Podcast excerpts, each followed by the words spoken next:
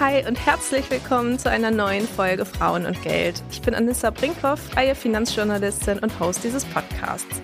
Es wurde mal wieder Zeit für eine richtige How-to-Podcast-Folge, in der wir gemeinsam an unserer Altersvorsorge arbeiten. Dafür habe ich mir das Thema ETFs vorgenommen und will mit meiner heutigen Gästin herausfinden, wie man den ersten eigenen ETF für sich findet. Ich freue mich sehr, dass ich dafür mit Hava Missimi spreche. Sie hat Wirtschaft studiert, ist Bloggerin, Finanzen- und Versicherungsexpertin und Gründerin von Femens Finanzen. Mit ihrem Unternehmen berät sie Frauen rund um die Themen Versicherungen und Finanzen, hat einen eigenen ETF-Kurs und übrigens auch ein richtig gutes Finanzbuch geschrieben. Ich freue mich total, dass wir sprechen. Herzlich willkommen im Podcast, liebe Hava. Ja, vielen Dank für die Einladung, Anista. Erklär mal, wie viele Frauen hast du schon beigebracht, den richtigen ETF zu finden? Ja, das ist eine gute Frage, weil ich das irgendwie, also man kann es ja nicht so richtig zählen. Ich sag mal, mhm. mit unserem Kurs hatten wir jetzt auf jeden Fall schon über 300 Teilnehmende, in der Beratung sicher irgendwie noch ein bisschen mehr. Und wow. ähm, wenn man natürlich noch so Freundinnen mit dazu zählt und Co., dann äh, sind da sicher noch mal ein paar mehr dabei. Aber ich würde mal so bei 300 bleiben, ja, also schon einigen. Okay, dann kommen heute hoffentlich noch einige dazu. Ja. Welche Fragen werden dir denn immer gestellt, wenn du so das Thema ETF aufmachst? Vielleicht auch gerade so im Freundeskreis, wo mhm. man so ganz ungehemmt mal Fragen stellt. Ja, ich glaube, so die erste Frage ist, ich habe da was vom MSCI World gehört. Reicht mhm. das? Kann ich das machen? Oder was ist das überhaupt auch oft bei ETFs? Ich habe es nicht so ganz verstanden. Mhm. Viele, ähm, es ist ja so ein bisschen ein kryptisches Wort, ähm, und viele denken dann, das ist auch irgendwie was Kryptisches und äh, dabei ist es recht simpel, aber so die Verständnisfragen auch, was das so ist und auch so das Thema, kann ich nachhaltig mit ETFs investieren, wird auch ganz oft gefragt. Und das ist so, glaube ich, so ein Frauending oder merke ich zumindest, ist auch so ein bisschen das Thema, wie gehe ich vor, wie suche ich einen ETF raus? Ist das der richtige, dass man oft halt gezeigt bekommt, so quasi, ähm, ist das einer, der zu mir passt oder ist das ein guter, so ungefähr diese Frage. Und was ich auch immer sehr spannend finde, ist auch die Frage, wie mache ich das denn dann, wenn ich ähm, das entsparen will? Also mhm. wenn ich quasi das Geld wieder ausbezahlt haben will. Also auch eine spannende Frage. Ich glaube, das sind so die meisten Fragen, die ich gestellt bekomme. Ähm, ja, die sich manchmal auch so ein bisschen unterscheiden von Männern, weil die eher so nicht diese Fragen stellen, sondern ein bisschen andere Frage. Also auch so an Entnahmen gar nicht so denken wie Frauen, finde ich. Ach, Aber das ist nur mhm meine persönliche ja. Einschätzung. ja, genau die Fragen habe ich ungefähr auch vorbereitet und ich finde erstmal so über Erklärungen und Definitionen zu sprechen total wichtig, weil ich finde, man kann auch drei oder viermal hören, bis man verstanden hat, bis was ein ETF eigentlich ist, weil das also irgendwie ist es simpel, aber irgendwo auch nicht. Also kannst du einmal nochmal erklären, was ist eigentlich ein ETF und warum ist es gerade für AnfängerInnen vielleicht ein gutes Investmentprodukt? Ja, ja, also ETF steht ja kurz einfach gesagt für Exchange Traded Fund. Und da steht schon mal, sag ich mal, in diesem Begriff ein ganz wichtiges Wort drin, und zwar Fund, ein Fonds. Und von der Perspektive aus kann man das eigentlich ganz gut erklären, was ein ETF ist. Ähm, ich nehme immer ein ganz äh, ein Beispiel, was so ein bisschen, glaube ich, einleuchtend für viele ist. Wenn ich jetzt zum Beispiel eben, ich kann ja über einen Fonds sehr viele verschiedene Aktien kann man sich vorstellen, in einen so einen Korb einkaufen. Ja, ja dann habe ich so einen, zum Beispiel so einen bunt gemischten Obstkorb. Beispiel der DAX wäre der deutsche Obstkorb, wo irgendwie ganz viele Äpfel, Birnen und was weiß ich, alles, was halt so in Deutschland wächst, drin wäre oder analog eben die 40 größten Unternehmen in Deutschland per Marktkapitalisierung. Und wenn ich jetzt das Ganze äh, nochmal runterbreche, ist ein ETF einfach eine Unterform eines Fonds, weil es gibt ja verschiedene Formen von Fonds, die man sich anschauen kann. Und da nehme ich auch wieder gerne dieses Supermarktbeispiel. Ich habe zwei Möglichkeiten, wie ich so einen Obstkorb zusammenstellen kann. Ich gehe in den Supermarkt und im ersten Beispiel gehe ich einfach mal frei Schnauze, sag ich mal, hin und gucke, was mir gefällt, was ist vielleicht im Angebot, ähm, was kann ich in meinen Korb so einkaufen, was gefällt mir persönlich oder vielleicht ja ähm, ist gerade Saison oder so ähm, und das kaufe ich ein, stelle diesen Obstkorb zusammen, brauche vielleicht ein bisschen länger, weil ich mir ja Gedanken machen muss, gehe an die Kasse und bezahle und habe meinen Obstkorb so. Dann habe ich die zweite Möglichkeit. Ich kann im Vorfeld eine Einkaufsliste mitnehmen. Zum Beispiel eben dieser deutsche Obstkorb. Und der deutsche Obstkorb sagt halt, ähm, hier, du sollst 30 Äpfel kaufen, 20 Birnen und 10 Pflaumen, was weiß ich. Und dann machst du das recht schnell, vergleichst vielleicht ein bisschen so den Preis, aber mehr machst du eigentlich nicht, gehst an die Kasse, bist wahrscheinlich schneller, bezahlst und hast dann auch einen Obstkorb zusammengestellt. Und dieser zweite Obstkorb wäre eigentlich sinnbildlich ein ETF, weil ich erstelle einen Obstkorb nach einer Einkaufsliste. Und diese Einkaufsliste ist der Index, also einfach ähm, der DAX, ein Index, eine vordefinierte Einkaufsliste und das ist sozusagen hier der Unterschied. Das heißt, ähm, das andere, was ich genannt habe, wäre zum Beispiel ein aktiver Fonds. Da hätte ich immer einen aktiven Obstkorbmanager, der dieses Obst zusammenkauft und halt vergleicht und guckt, was kann ich in diesen Obstkorb einkaufen. Und bei dem ETF ist es halt einfach nach einer vorgefertigten Einkaufsliste, nach einem Index. Und diese Indizes sind frei überall verfügbar. Also wenn man jetzt zum Beispiel ähm, DAX googelt, dann bekommt man halt diese Einkaufsliste rausgeschmissen, so ungefähr. Genau. Und ich glaube, so der Hauptunterschied, wenn man dann bei dem Thema ist, ist halt, dass ETFs dadurch, dass sie sich halt an dieser Einkaufsliste orientiert, günstiger sind. Kann man sich ja auch wieder am Obstkorb-Beispiel verdeutlichen. Ich brauche weniger Zeit, ich brauche weniger Ressourcen, die ich da halt irgendwie investiere.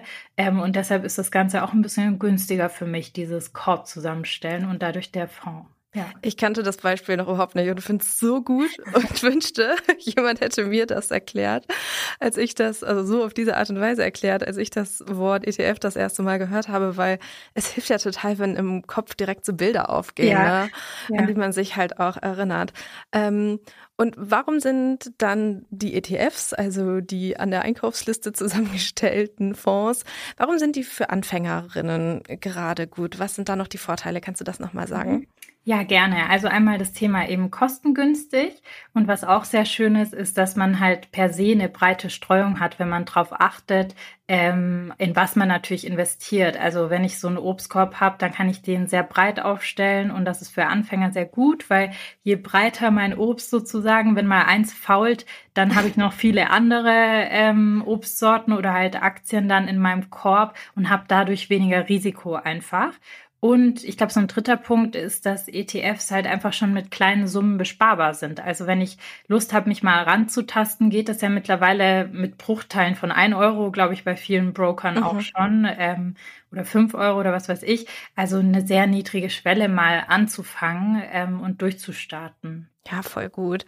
Ähm, und wenn man jetzt so ans Durchstarten oder ans Anfangen denkt, dann ist ja nicht der ETF meistens sozusagen die, das erste Produkt oder die erste Entscheidung, die man treffen muss, sondern man, man braucht erstmal ein Depot, also sozusagen das Portemonnaie oder ähm, das Konto, über das man diesen ETF kauft.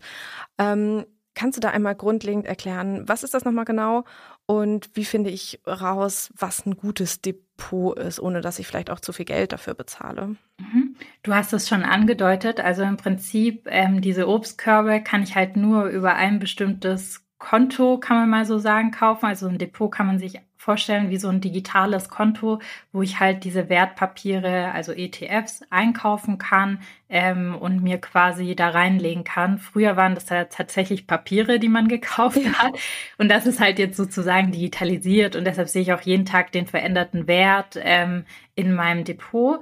Ähm, das heißt, das muss ich irgendwo eröffnen, geht bei einem Online-Broker, geht aber auch bei der Hausbank. Es gibt halt einfach Unterschiede, sag ich mal, in den Kosten, in der Benutzerfreundlichkeit, also wie das Interface aussieht, dann natürlich in der Sparplanausführung. Also ähm, zum einen kostet der ETF natürlich Geld, aber auch die Ausführung, die Transaktion, wenn ich zum Beispiel einen Sparplan mir einrichte, kann Geld kosten bei manchen Brokern. Oder wenn ich ähm, auf einmal Geld anlegen will, also wenn ich mal so 1000 Euro auf einmal anlegen will, dann kann es auch Ordergebühren haben. Das kann man vergleichen auch bei den verschiedenen Brokern.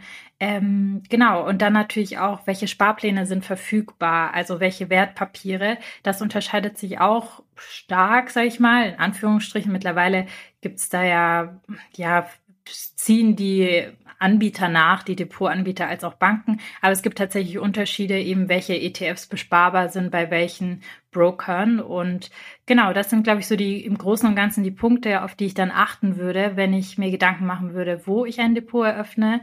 Und was ich da vielleicht auch Anfängerinnen mitgeben kann, weil viele da so eine große Philosophie draus machen, da ist der Vergleich super wichtig.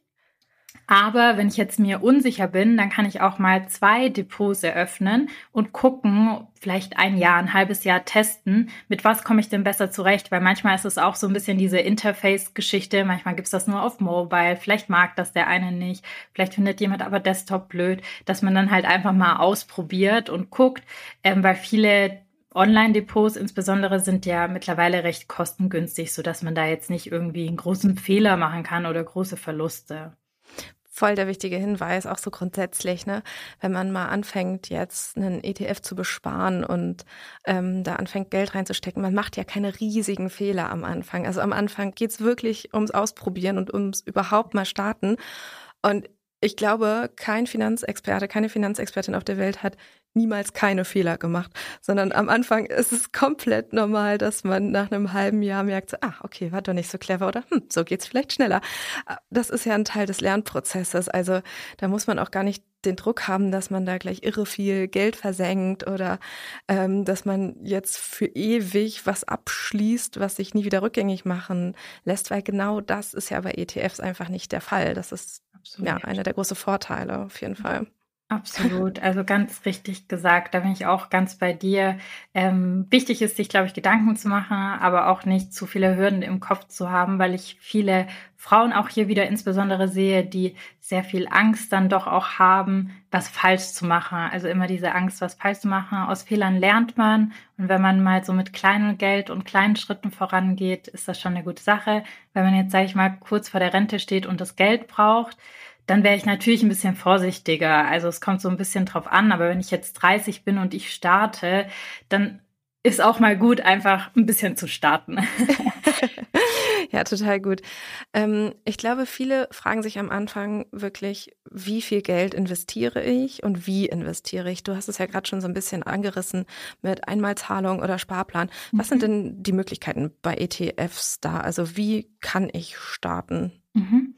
Genau, also ein Sparplan, das wäre halt quasi einfach, wenn man eine regelmäßige Zahlung drauf äh, macht auf so einen ETF, ähm, kann man von eben eins bis unbegrenzt Euro im Monat machen, aber auch, also nicht nur im Monat vom Intervall, sondern auch pro Quartal, vielleicht interessant für Selbstständige oder alle halbe Jahre oder so, also dass es sozusagen eine Regelmäßigkeit hat.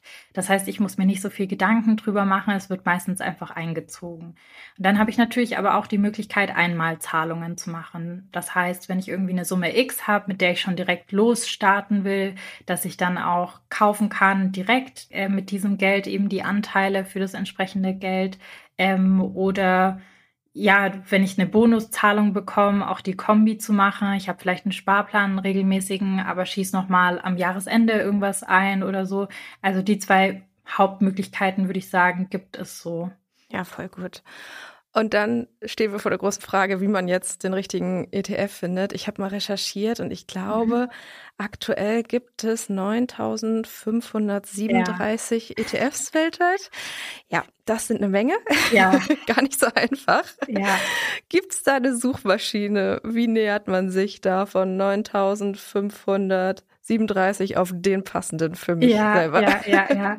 Oh ja, also das ist krass, ne? Ähm, mittlerweile das Angebot, also Nachfrage macht ja auch das Angebot. Früher mhm. gab es nicht so viele. Ich weiß noch, als ich gestartet bin, gab es zum Teil auch ETF-Anbieter, die es heute gar nicht mehr gibt, weil die Ach, halt krass. zusammengelegt worden mhm. sind ähm, was ganz Interessantes. Aber um zurück zur Frage zu kommen, also es gibt Suchmaschinen, die ich auch unbedingt empfehle. Beispiel, also unbezahlte Werbung hier, Extra ETF zum Beispiel, Just ETF oder auch Finanzfluss. Die haben alle drei eine sehr gute Suche, sodass man so ein bisschen vorselektieren kann, bevor man ETFs und deren Kennzahlen vergleicht. Also wenn man Beispiel weiß, okay, ich möchte nachhaltig investieren, dann kann ich schon mal recht viel ausgrenzen. Und wenn ich dann nochmal feiner reingehe und sage, bei Nachhaltigkeit ist mir SRI wichtig, wichtig, weil da nochmal Zusätze ausgeschlossen sind, die bei ESG irgendwie nicht mit drin sind, dann bin ich schon recht weit und habe schon relativ viel ausgeschlossen und habe dann eine kleinere Auswahl, die ich miteinander vergleichen kann. Also unbedingt solche Portale, insbesondere für Anfänger, ähm, benutzen.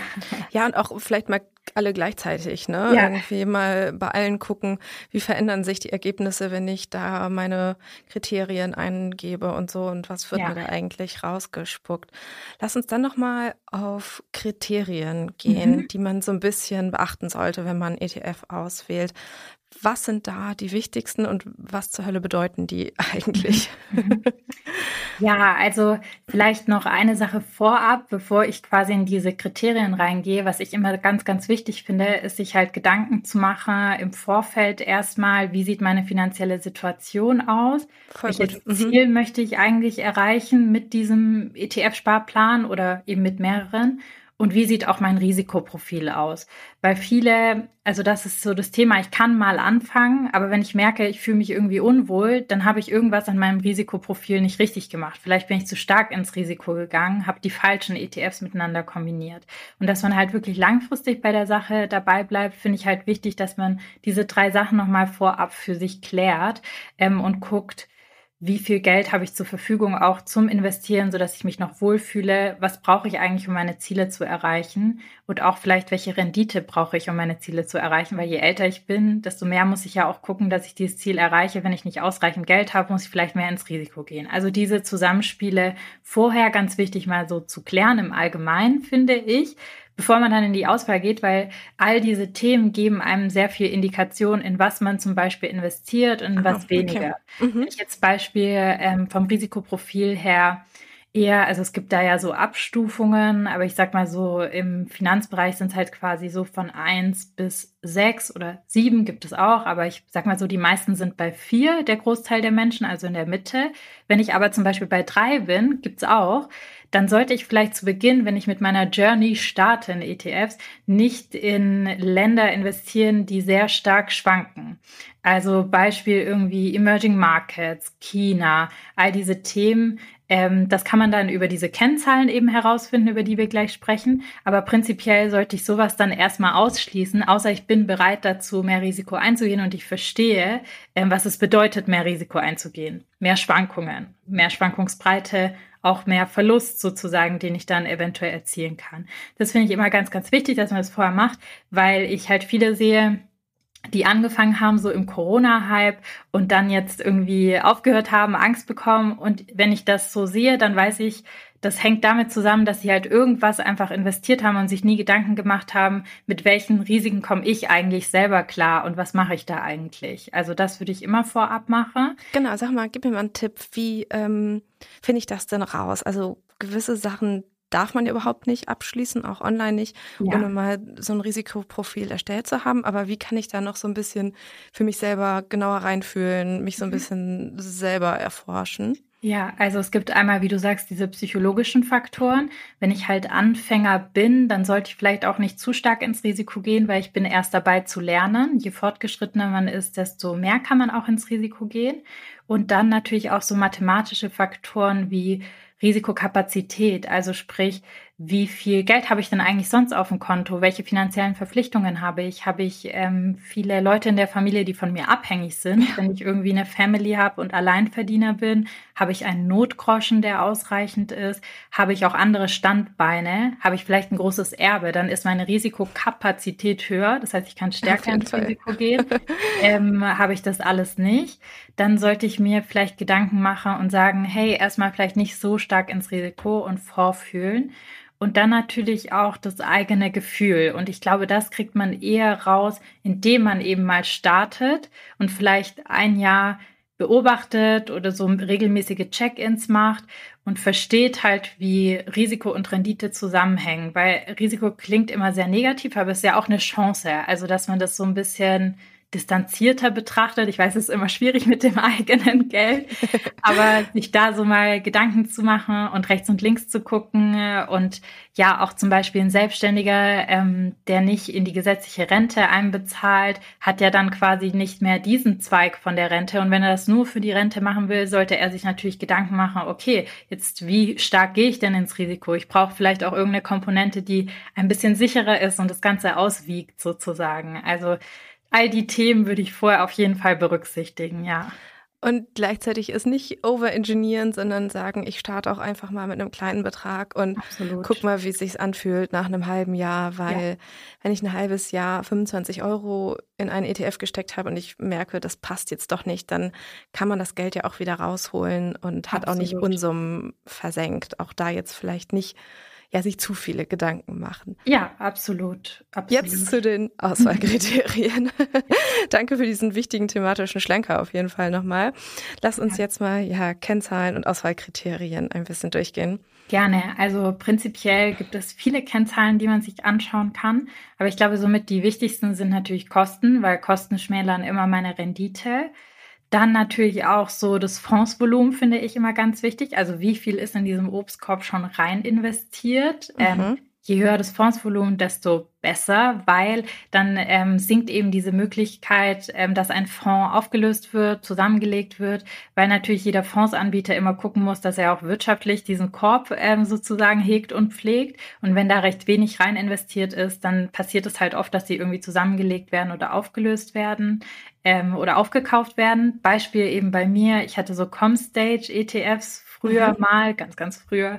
Ähm, und die wurden dann irgendwann aufgekauft von einem anderen Anbieter und dann halt zusammengelegt. Das ist jetzt nichts Schlimmes oder so, aber man muss sich dann halt immer wieder neue Gedanken drüber machen. Ähm, genau, dann Replikationsart habe ich einen ETF, der ähm, synthetisch ist oder einen physischen ETF. Was das musst du erklären. Ja.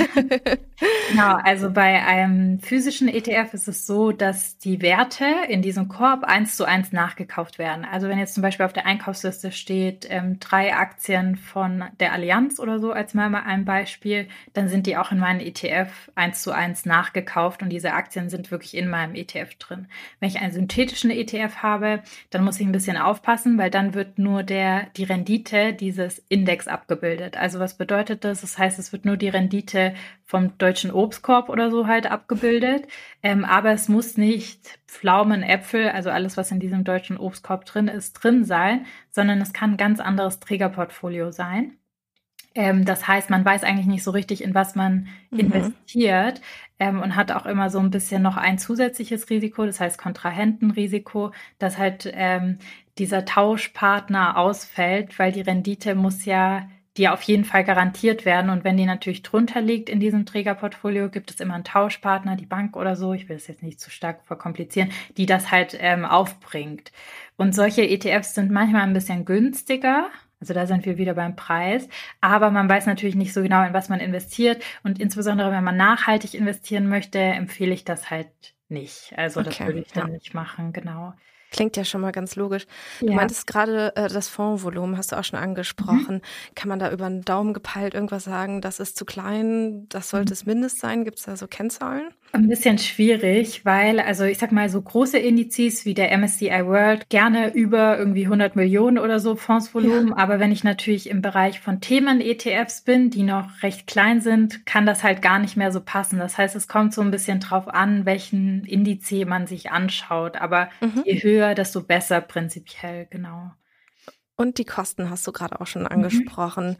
Mhm. Genau. Ähm, woher weiß ich, welche da alle auf mich warten und ob die adäquat sind oder ob das völlig überteuert ist? Mhm. Ich würde immer vergleichen einfach verschiedene mhm. Indizes miteinander, weil es gibt ja ähm, zum Beispiel den MSCI World, gibt es vom Anbieter iShares, das ist halt ein Obstkorb-Anbieter sozusagen, also der hat den Stempel dann vorne, der da drauf steht. Ähm, oder den gibt's auch von Amundi als ein Beispiel, von vielen verschiedenen. Das heißt, die kann man ja einfach mal zusammenlegen nebeneinander und vergleichen. Dann hat man so ein bisschen eine Benchmark und kann gucken. Ähm, ja, aber ich denke mal so, Themen-ETFs auch hier wieder sind ein bisschen teurer dann, weil mhm. der Index meistens ein bisschen teurer ist und man die Lizenz ist ja auch von den ähm, Indizes in diesen TER mit drin. Ähm, ja, ich glaube, da muss man so ein bisschen vergleichen, aber vielleicht mal als Vergleich. Ähm, ETFs sind recht günstig, ja, die liegen immer unter ein Prozent auf jeden Fall der Kosten. Und bei aktiven Fonds bin ich immer drüber. Also das heißt, ich bin irgendwie bei 1,4 mindestens 1,5. Das heißt, ich gucke halt einfach so im Rahmen, dass mein Gesamtportfolio so, sage ich mal, bei 0,4 0,5 bleibt, würde ich mal sagen. So Pi mal Daumen. Aber kann eben abweichen, wenn man Themen mit drin hat, ja. Okay, ja, das ist doch schon mal ein guter Richtwert. Ja. Welche Kennzahlen sind noch wichtig? Was sollte ich mir noch angucken bei der ETF-Auswahl? Genau, ich finde dann noch wichtig die Tracking-Differenz. Das mhm. heißt, ähm, dass ich halt gucke, ähm, wie stark weicht meine Portfolioentwicklung vom Index ab. Also sprich den Index, den ich nachbilde, diese Einkaufsliste, wie ist da die Rendite und wie ist die Rendite von meinem ETF? ETF und diese sollte möglichst gering sein, dass ich halt nah an diesen Index drankomme ähm, und da das auch abgebildet wird, was ich abbilden möchte. Das finde ich auch noch wichtig. Es gibt ja auch noch sowas wie Währungen ja. oder ja. das Fondsdomizil. Mhm. Davon liest man häufig. Kannst du da was zu sagen? Ist das was, worüber ich mir Gedanken machen sollte? Ja, gerne. Also beim Fondsdomizil muss man sich weniger Gedanken machen. Ähm, das ist einfach nur so ein paar wenige steuerliche Themen, die einen aber nicht direkt betreffen, weil alles vom Depotanbieter eigentlich abgewickelt wird. Es war mhm. früher ein stärkeres Thema, heute eigentlich weniger. Ähm, alle ETFs, die man in Deutschland kaufen kann, sind auch ähm, OGAW-Richtlinien. Das sieht man immer an dem ETF UCITS. Die sind alle zugelassene ETFs und das heißt, da hat man dann nicht irgendwas gekauft, was man gar nicht zulässig in äh, Deutschland oder in Europa kaufen kann. Also das ist nicht was, was ich mir im Detail anschauen würde. Bei den Währungen auch nicht unbedingt. Also ich würde immer die Fondswährung in der, also ETF-Währung in der Währung nehmen, die es gibt. Es gibt halt manche Leute, die halt irgendwie sagen, der Euro steht besser als der Dollar, das wechselt sich ja immer. Dann kann man auch einen ETF nehmen, der hedged ist, heißt das. Das heißt, die Währung wird dann übersetzt in die eigene Währung. Wenn der ETF in Dollar wäre, würde das umgerechnet werden in Euro und dann hat man vielleicht noch mal einen kleinen Gewinn durch dieses die Währungslücke. Aber ehrlich gesagt, das schenkt sich nichts, wenn man langfristig mhm. investiert, mhm. ähm, weil das schwankt immer so leicht auf und ab Dollar und Euro. Das ist, glaube ich, so ein bisschen der Klassiker. Ähm, genau. Was ich mir dann noch anschauen würde, ist das Thema thesaurierend oder ausschüttend. Ähm, thesaurierend bedeutet, dass die Gewinne, die Dividenden, die in diesem ETF erzielt werden, Dividenden sind Gewinnausschüttungen, die muss ein Unternehmen nicht machen, kann es aber. Die werden dann einfach automatisch reinvestiert. Dann hat man sozusagen mehr ETF-Anteile ähm, und einen höheren Zinseszinseffekt oder Renditezinseffekt.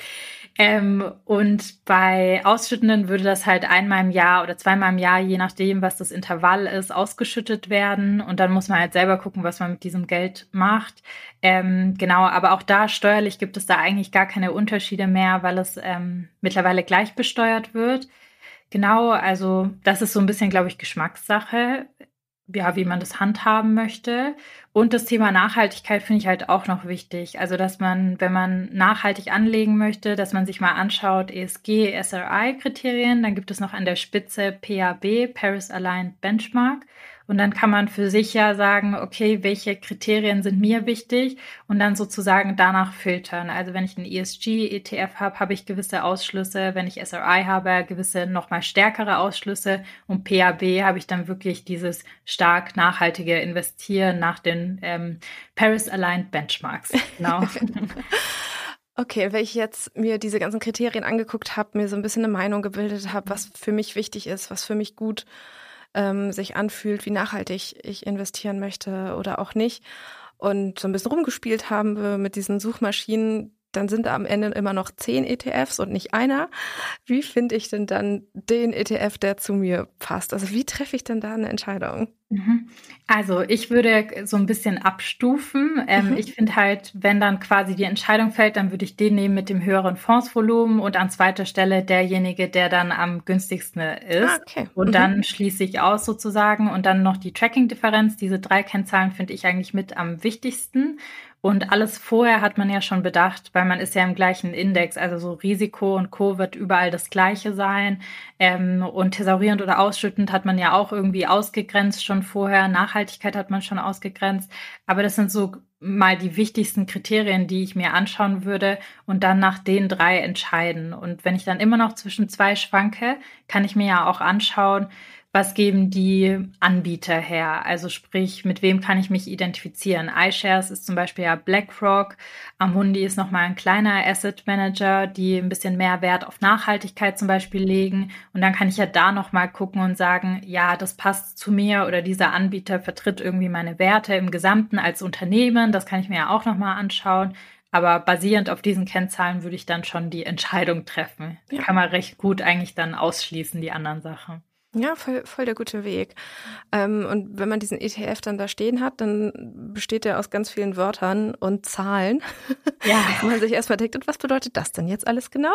Ähm, keine Ahnung, wenn wir jetzt zum Beispiel den MSCI World von Amundi nehmen, dann mhm. stehen mhm. da noch eine ISIN-Nummer und eine WKN-Nummer. Kannst du einmal kurz sagen, was ist davon wichtig und wofür, wofür brauche ich das? Mhm. Die ISIN und Wertpapierkennnummer, also WKN, sind eigentlich nur Nummern, die man wirklich dann eingibt für die Sparplanausführung, damit man wirklich genau diesen ETF hat, den man haben möchte. Weil wenn ich vielleicht den Namen eintippe, vergesse ich was beim Namen und dann mhm. habe ich vielleicht die Variante, die thesaurierend ist, obwohl ich die ausschüttende wollte oder so. Und diese einmaligen Kennnummern ähm, sind wirklich einmalig vergeben. Das heißt, die sind die Referenz ähm, wirklich zu diesem Index. Die gebe ich dann in meinem Depot immer ein und nutze ich dafür, ähm, um die Sparpläne dann auszuführen. Da kann ich sowohl die ISIN als auch WKN eingeben. WKN ist halt sozusagen das Deutsche, aber beides kann man bei allen Depots eingeben und dann kriegt man wirklich den ETF raus, den man will. Okay, sehr gut. Und dann habe ich im idealerweise einen ETF oder vielleicht auch zwei und sage, ich bespare halt beide, weil ich kann mich ja. nicht entscheiden. Ähm, was mache ich dann? Schlafe ich dann noch mal eine Nacht drüber oder lege ich direkt los? Also wie trifft man dann gute Entscheidung? Und ja geht auch gleichzeitig sicher, dass man es wirklich macht und jetzt nicht ja. Ewigkeiten vor sich her schiebt? Ja, das ist eine sehr gute Frage. Also klar, man kann auf jeden Fall eine Nacht drüber schlafen, da spricht überhaupt nichts dagegen. Ähm, ich würde aber mir eine Deadline setzen, wenn ich so ein bisschen ein unsichererer Typ bin und sagen, hier Termin eingestellt ähm, und dann kümmere ich mich drum und richte es dann ein. Und ich würde auch nie zu lange warten, weil wir haben ja im Hintergrund, wenn man drüber nachdenkt, ja, das Geld liegt auf dem Konto, eventuell verliert an Wert, wir haben eine Inflation. Wir sehen das nur nicht, weil der Wert halt immer gleich bleibt. Aber ich glaube, wir fühlen es alle mittlerweile, dass man ja. sich davon weniger leisten kann. Und je länger ich natürlich warte, desto mehr Zeit verstreicht auch, dass das Geld überhaupt die Möglichkeit hat, mehr zu werden, ähm, investiert zu werden und raus in den Markt sozusagen geht.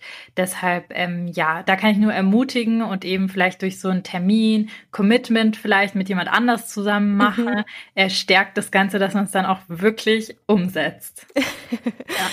Und wie viele ETFs brauche ich denn am Ende? Du meintest, das ist auch eine Frage, die ganz ähm, häufig gestellt wird. Also mhm. bin ich da mit einem gut aufgestellt? Brauche ich fünf? Ist das total unterschiedlich. Mhm. Bin ich fertig, wenn ich diesen einen ähm, Sparplan jetzt abgeschlossen habe? Ja, ja, was muss ich dann noch so bedenken? Ja, also ähm, wie viele ETFs man braucht, hängt davon ab, wie man sein Portfolio zusammenstellen möchte und auch hier das Risikoprofil. Also wenn ich jemand bin, der zum Beispiel weniger Risiko und Schwankungen haben möchte in meinem Portfolio, macht es natürlich Sinn, nicht nur Aktien-ETFs zu nehmen, sondern vielleicht einen Immobilien-ETF mit reinzunehmen, ein Gold-ETC oder so, also dass ich nochmal Rohstoffe mit abbilde.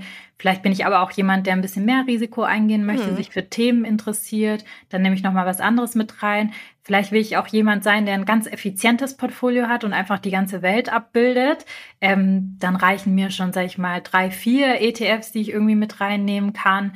Ähm, und dann entspannt investiere, so lazy investor mäßig irgendwie. ähm, Genau, also da gibt's jetzt nicht so einen Richtwert oder so, aber ich sag mal, zehn ETFs sind schon recht viel, wenn man wirklich ähm, alles trennscharf abbilden möchte. Das finde ich halt auch immer wichtig, dass man nicht viele Überschneidungen hat im Portfolio, weil sonst bringt es ja nichts, wenn zwei das gleiche abbilden. Brauche ich ja nicht zwei ETFs, sondern mir reicht ein einziger und ich verkompliziere die Sache dann nicht zu stark. Und ähm, ob man dann fertig ist, wenn ich mal einen Sparplan eingerichtet habe, es kommt drauf an. Also ich glaube, das Leben verändert sich, ähm, die Welt verändert sich Deshalb würde ich immer wieder dranbleiben. Ich sage immer einmal im Jahr sich mal mit seinem Depot wieder auseinandersetzen. Passt es von meinem Risikoprofil her, also von mir persönlich? Hat sich in meinem Leben vielleicht was verändert? Kann ich Sparpläne raufstufen? Wenn ich raufstufe, will ich vielleicht noch mal was Neues mit reinnehmen, so dass ich Ergänzungen im Portfolio habe und nicht in eine einzige Sache investiere, wo ich vielleicht recht viel Risiko habe oder ein Klumpenrisiko oder so. Ähm, und natürlich, die Welt dreht sich auch weiter da draußen. Bei Themen gibt es irgendwelche neuen interessanten Themen, die ich mit reinnehmen möchte, ähm, die mich persönlich interessieren oder so. Ähm, darüber würde ich mir Gedanken machen und einmal im Jahr auch das Thema Rebalancing, also sprich das Portfolio wieder in die ursprüngliche Risikostruktur bringen. Weil es kann ja sein, also zum Beispiel in einem Jahr entwickelt sich China irgendwie total toll. Mhm. Dann habe ich einen China-ETF, der überproportional viel Anteil in meinem Portfolio hat damit natürlich auch das Risiko wieder steigert. Und das muss ich wieder zurückbringen in die ursprüngliche Risikostruktur. Und das würde ich halt alles in einem Wisch einmal im Jahr machen. okay, dann setzt man sich so einen Finanztermin mit ja. sich selber, mit seinem Depot, um da einfach nochmal reinzugucken. Genau. Okay, zum Schluss noch zwei Fragen. Zum einen, was du auch meintest. Ähm, und wie kriege ich mein Geld dann da wieder raus? Also, was mache ich die? Gucke ich jetzt da irgendwie täglich rein bis in 10 oder 30 Jahren? Und ja. wie kriege ich das dann wieder raus? Da ja. mal was zu. Ja, also es kommt so ein bisschen drauf an, was man machen möchte und wofür man spart, aber es gibt halt verschiedene Möglichkeiten. Entweder ich äh, nehme alles auf einmal raus zum Datum X, weil ich mir das gesetzt habe, äh, dann sollte ich unbedingt, wenn das eine lange Zeit ist, fünf Jahre vorher gucken, dass ich umschichte in Anlagen, die weniger stark schwanken, weil es kann ja noch mal irgendwie Corona dazwischen kommen ja. oder irgendwas anderes wo dann was im Keller sein kann, muss nicht sein. Also immer hier mitdenken. Oder ich mache halt Entnahmepläne und lasse das noch im Depot drin, schichte vielleicht nur einen Teil um. Es kommt so ein bisschen auf die Person an. Und wenn ich Entnahmepläne mache, das geht auch über Depot, dann kann ich die einstellen, auch wieder in Intervallen, ob ich das jährlich ausbezahlt haben möchte, wie viel, ähm, genau, wie lange mir das Geld dann reicht. Da kann man auch Entnahmepläne Planrechner nutzen für, gibt es ja viele im Internet, äh, wo man sich das so ein bisschen ausrechnen kann. Ähm, da sollte man sich natürlich vorab auch ein bisschen Gedanken machen, wenn man dann gestartet hat, sage ich mal, wie man das wieder entsparen will oder was die Lösung für einen selbst ist, wofür man das Ganze macht, genau. Okay, dann noch eine allerletzte Frage. Mhm. Wie machst du es denn? wie ist dein Portfolio aufgestellt, ähm, auch über Investmentklassen hinweg? In was investierst ja. du? So. Ja, ja.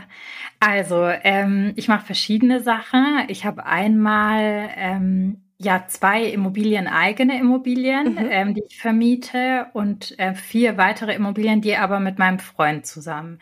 Die vermieten wir auch. Ähm, und dann habe ich halt mein ETF-Depot, wo ich, würde ich sagen, eher in Aktien-ETFs investiere, weil ich halt die physischen Immobilien habe, aber auch ein bisschen Rohstoffe mit drin habe, so, weil mir das einfach ein bisschen Sicherheit gibt, so von meinem Risikoprofil her. ich habe auch ein paar Einzelaktien, aber ich bin kein großer Freund davon. Früher habe ich mehr in Einzelaktien investiert, mache ich heute aber nicht, ist mir zu aufwendig. Mhm. Kann man auch alles gut eben über ETFs abbilden. Und dann habe ich selber noch, weil ich selbstständig bin und eben nicht in die gesetzliche Rente einzahle, eine ETF-Basisrente, also so eine Rürup-Rente, wo nochmal ein Steuervorteil drin ist, wo ich aber auch voll in ETFs investiere über diese Rentenversicherung, aber einfach halt nochmal im Mantel. Und ich habe ein bisschen Kryptowährung, aber ganz wenig und die ärgert mich halt auch. Also es ist halt was, was ich, ähm, das schwankt mir einfach zu stark.